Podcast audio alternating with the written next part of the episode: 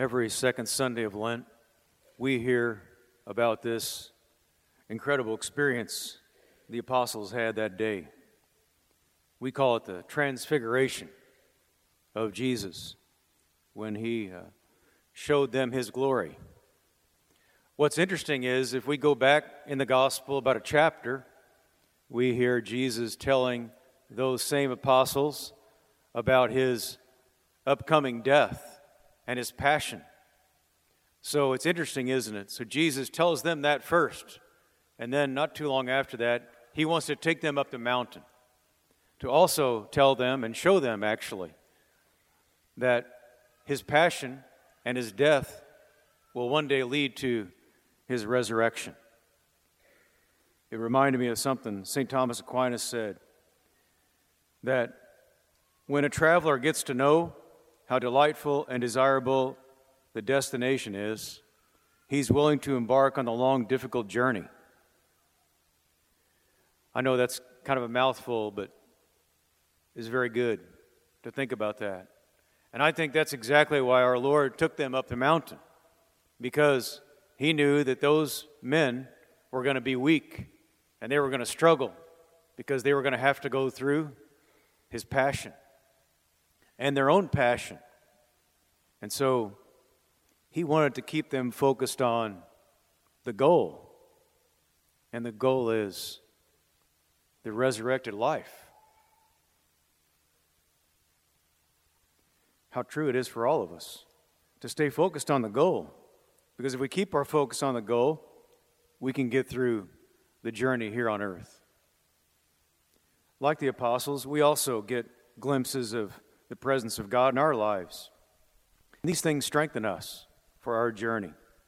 St. Ignatius, he referred to these times as consolations. I kind of like that. You know what a consolation is something that's consoling, something peaceful, something that helps you uh, get through something. And so, God, in His goodness, He gives us all consolations. And we should be attentive to those. In fact, St. Ignatius says we should write them down. Like when powerful things happen to us, we should write them down. He says the reason for that is, is because when you go through something really difficult, you'll also remember your consolations. It's good, isn't it? Say yes. Yeah. You all paying attention? Or this is kind of deep stuff, but it's very practical, though, really. St. Ignatius of Loyola was a very practical man. Yeah, he said, in our life, we get consolations. We also have desolations. All of us. But his point was the consolations help you through the desolation. And I really think that's what Jesus was trying to do for his apostles give them some consolation because they're going to have to go through the, the dark times. And so will we.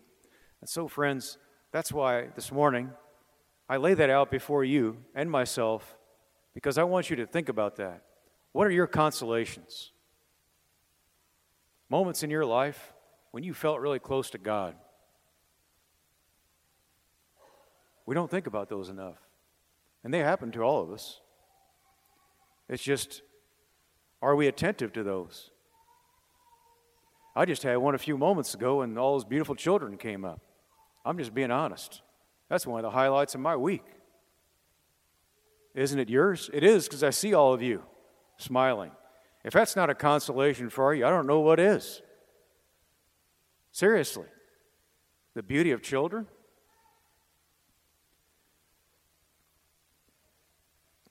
What are your consolations? How God touches your heart. I think during Lent is a good time for us to, to think about that, to call those to mind. Because we spend a lot of time thinking about desolations, don't we, in this world.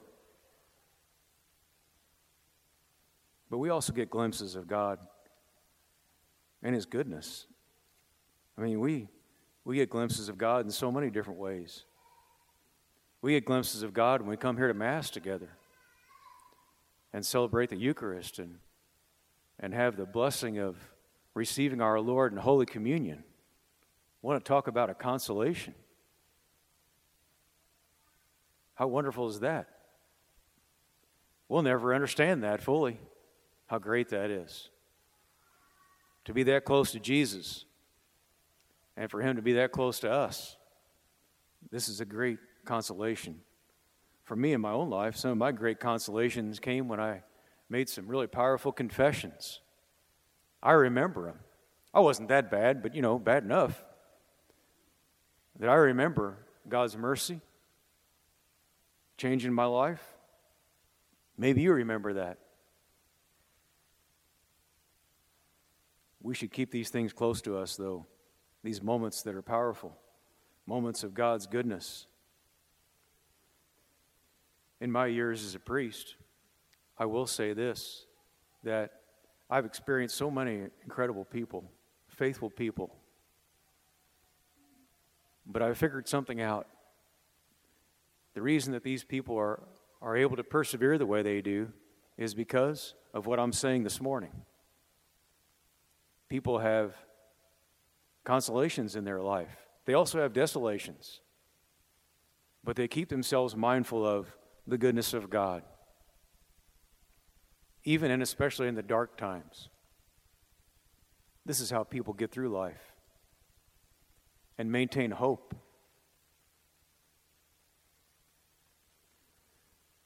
It's so important for all of us. It's so important for all of us to keep our hearts set on our destination because that's what gets us through everything else in this life. So the church places this gospel before us right here, still kind of at the early part of Lent, because it's meant to speak to our hearts. That just as the Lord wanted to show his glory to his apostles so they could get through everything, he also wants to show us his glory, especially during Lent, so that after Lent, we can be stronger for our journey of life and whatever it will entail.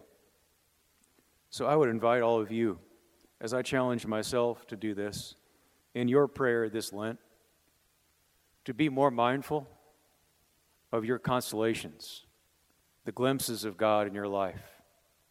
Maybe even write them down. And come back to those when the dark moments come, or when the devil tempts you and tries to tell you that God really isn't that good you know better because you've experienced it in your life. So let us spend our Lent as the apostles were able to spend that time with Jesus. So let us spend some time with him, especially during Lent, and experience a little more of his peace and his mercy and reflect more on the goodness of God. Because St. Thomas is right if we keep our focus on our destination, then God will give us the grace to persevere through this life to the life that never ends.